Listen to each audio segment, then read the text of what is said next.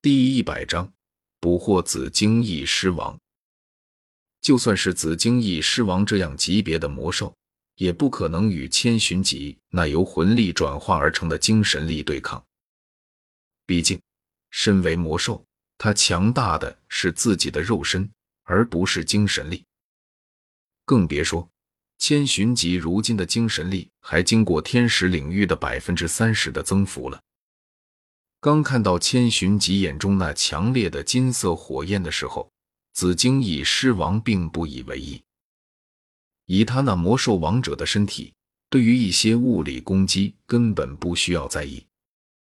更别说他现在的面前还有紫色光柱挡着了。但是他很快就发现了不对。因为那金色的火焰和千寻疾的声波攻击似乎并没有紫色光柱的任何影响，而且很快的，他就清晰的感觉到自己原本能够感应到四周环境的感官，竟然突然变得迟钝了起来。又是精神攻击，而且还是高强度浓缩式的精神攻击。察觉到处。紫荆翼狮王第二时间做出了正确的判断。他虽然自傲，但却绝不傻。他虽然是魔兽，但是因为修行的有封印技能的缘故，所以精神力量也比普通的魔兽要强。也正是因为如此，所以他更加清楚精神攻击一旦产生效果后的恐怖情况。尤其是千寻疾发出的这道蓄力浓缩精神冲击。再加上千寻疾手中持有的那把金色长剑，这一切的一切，无不令他产生出很大的危机感。当即，他果断地挥了挥掌爪，然后下一刻，天空中的那道深紫光柱便是闪电般的闪掠而出。光柱的速度极为恐怖，几乎是犹如闪烁一般，仅仅两个跳跃。便是出现在了在一旁观战的云云的身前不远处。紫金封印，紫光闪烁之时，紫荆翼狮王的低沉咆哮也是在山脉之中不断回荡。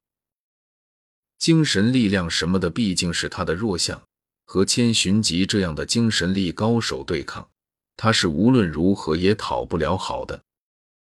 更何况千寻疾的攻击都到了眼前了。他就算是能挡下了这一轮攻击，难不成还能一直挡下去？不可能的，迟早他会落败的，只不过是时间长短问题罢了。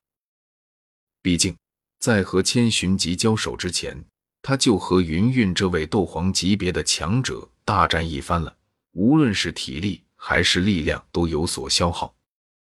就算是拼消耗。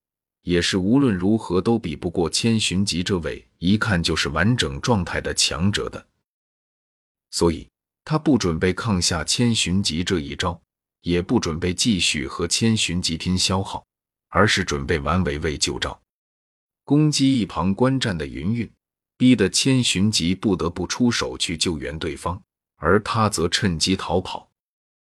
他倒要看看，面对近在咫尺的攻击。千寻疾到底是选择去救援自己的同伴，还是选择继续攻击他？如果说对方是去选择救援自己的同伴云云，那正好方便了他逃跑。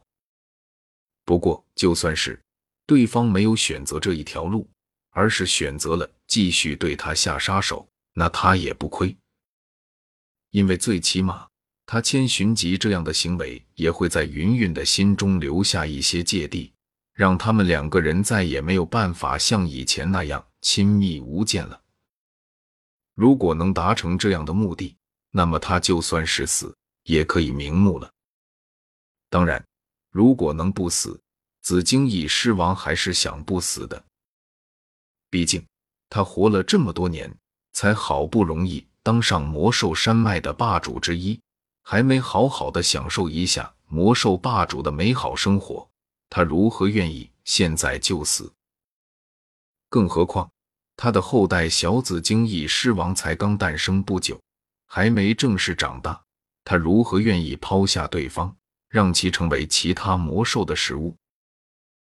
只可惜的是，他的反应不可谓不快，可终究先出手的是千寻疾，而有的时候先出手的占据先机，所以在他的紫晶封印攻击到云韵之前，千寻疾的攻击就已经落到了他的身上。砰！巨大的金色光剑斩在紫晶翼狮王的身上，激起了一阵剧烈的震荡声。轰然巨响中，强烈的气浪骤然掀起，而伴随着这仿佛可以令人失聪的巨响，紫晶翼狮王的身体狠狠地震飞了出去。最为可怕的是，在那强烈的震荡之下，紫晶翼狮王竟然陷入了眩晕状态。完全无法聚集自己的注意力。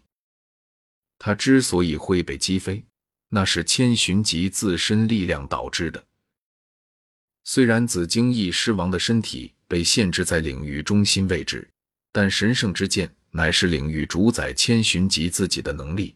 当这种能力发威，也就是紫晶翼狮王身上包裹上了那层金焰的时候，他就暂时脱离了领域将其束缚在中心的制约。这才会在领域中倒飞而出。当然，他想要借此脱出领域，那还是不可能的。当他身上的金焰消失的同时，他自己就又回到了整个领域的中心，而千寻疾也正在那里等待着他。